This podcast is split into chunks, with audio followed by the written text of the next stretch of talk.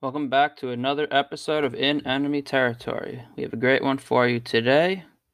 Today on the calendar, we are talking April 26th. And basically, we're going to talk about three things. First of all, the New York Islanders, 19 straight playoff series victories, resulting in four Stanley Cup titles in a row. From 1980 to 1983, they actually made the Cup the next year, so five straight appearances. Where they finally got knocked out by Wayne Gretzky and the Oilers in 1984. Secondly, weeks before the Islanders clinched their fourth cup in 1983, at the NFL entry draft went down and resulted in some of the biggest quarterback names drafted in NFL history. And thirdly, we're going to talk a major breakthrough in MLB history. So let's get into the story of the Islanders winning four straight Stanley Cups. It wasn't much of a surprise that the Islanders, looking back, I see that they were first or second in their division all four of these years. They were tops of the league. And in truth, there's so much I can get into about this dynasty. But that show alone could probably be over an hour. So I'm going to just keep it brief.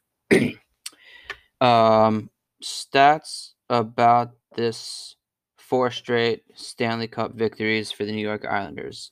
Let's just talk their opponents. They beat the Flyers in 1980, North Stars in 1981, the Canucks in 1982, and they beat the Oilers in 1983, making for a rematch of both teams the next year where the Oilers would beat the Islanders. Much like the 2008-09 Stanley Cups, Detroit beat Pittsburgh, and then the following year, Pittsburgh would come back and beat Detroit. Back then, 1983-84, we also saw identical matchups, but each team getting a crack to lift the cup. This Islanders team would have four different Conn Smythe Trophy winners. First year, Brian Trottier, the Hall of Famer. Second year, Butch Goring. The third year, Mike Bossy. And the fourth-year goaltender, Billy Smith. And I think it really shows to how complete a team they really were when you look back, not knowing much about the dynasty, and you can see just right off the bat, four different heroes for four different playoff runs. Like, the Penguins just won back-to-back Cups in 1916 and 1917. That's the most recent example of a team winning two in a row. Let alone four in a row, but two in a row. Hadn't been done in 20 years. Same MVP. So, like, obviously everyone's chipping in on any cup run. The whole team is giving an effort. The goalie is making saves right and left. It's obviously a team collective, but, like, a lot of the time you'll see, even when the Penguins won back-to-back Cups in 1991-92, Mario Lemieux, MVP. Gretzky, a bunch of... I don't know the stats off the top, but I know that he won multiple Conn Smythes as well.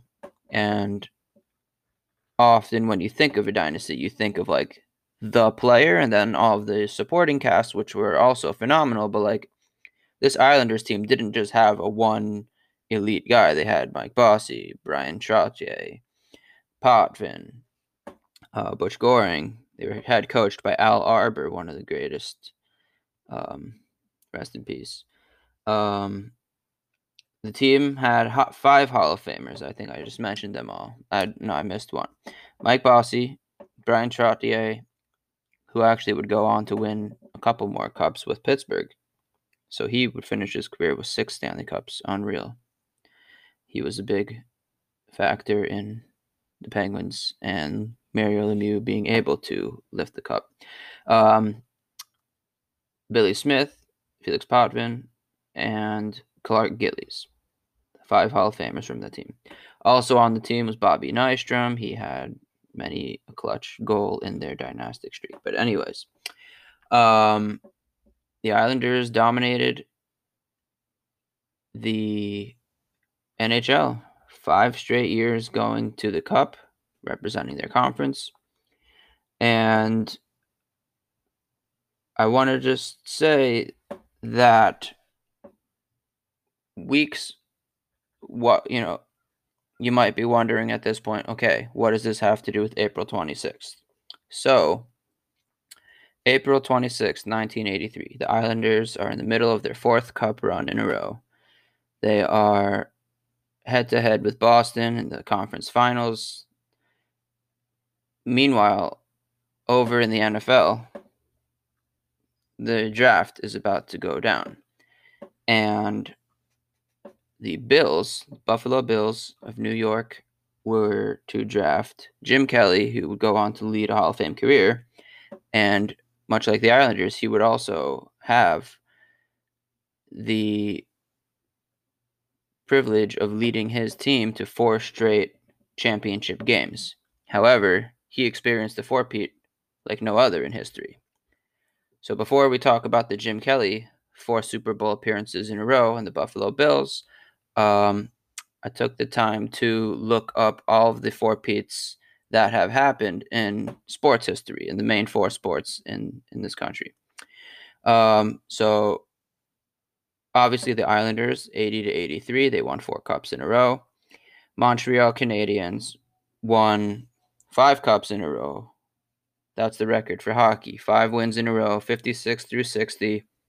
As well, Montreal, 76-79, they won four cups. So literally, Montreal Canadiens have a four-peat, so 76-79. Right off the tail of that four-peat, 80-83, the Islanders were to four-peat. So literally, Canadiens four, Islanders four.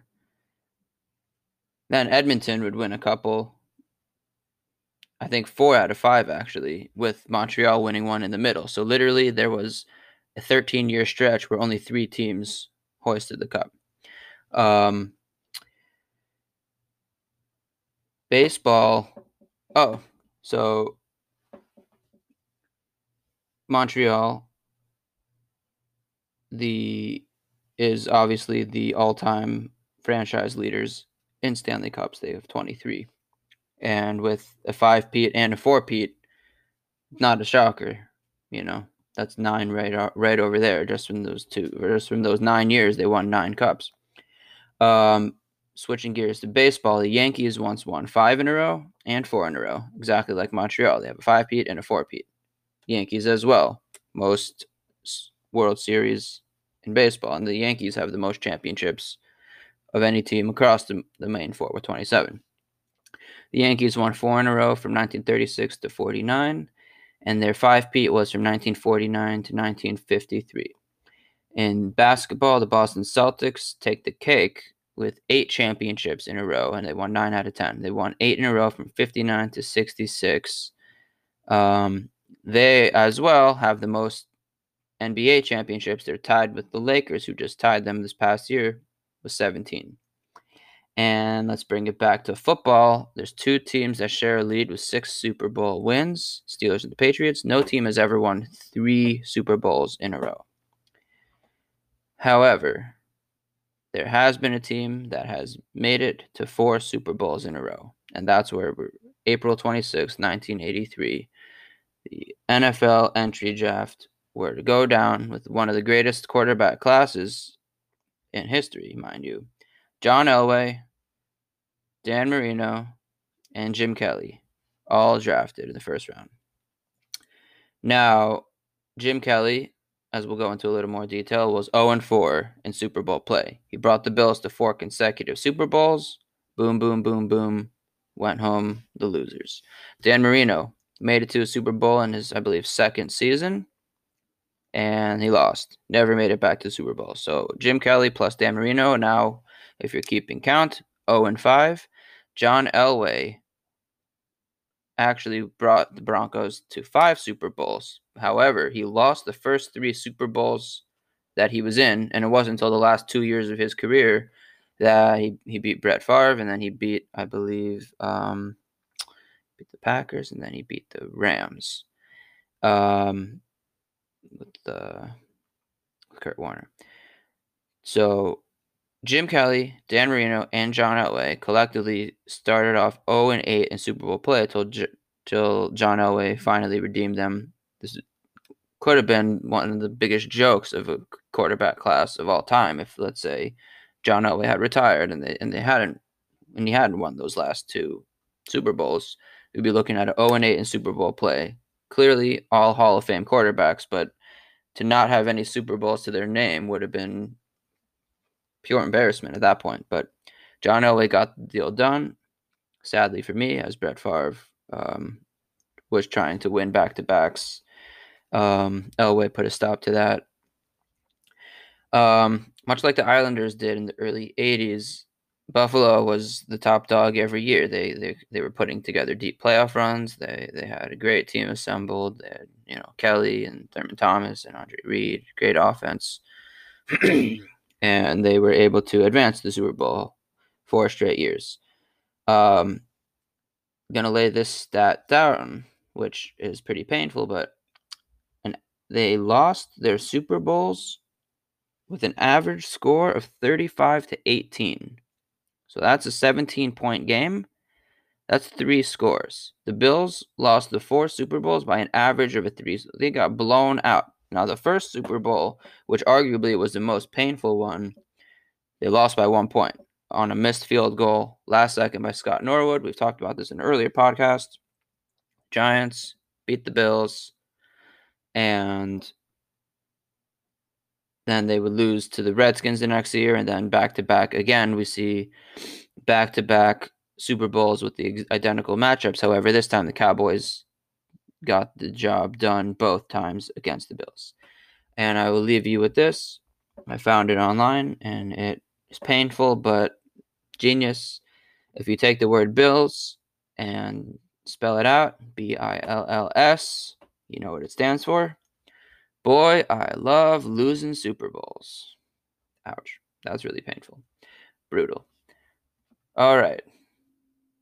We now have talked about 2 very different four-peats. We see one New York team, New York Islanders, immortalizing themselves in hockey history by winning 4 straight Stanley Cups. That's still, to this day, the only 4 the Islanders have won. Made it to 5. They were a dynasty of all time. 80s hockey was, they started off with the Islanders. Then it would go on to be all about the great one, Wayne Gretzky and the Gretzky Show. And then a decade later, another New York team, the Buffalo Bills, would be just on the edge of greatness, just on the cusp, but couldn't get the job done. The Islanders were able to. The Bills couldn't bring one home. 4 cracks at it, 4 great teams, many playoff wins that get to the Super Bowl again and again and again and again. And they couldn't do it. I'm not going to sit here and dissect why that is.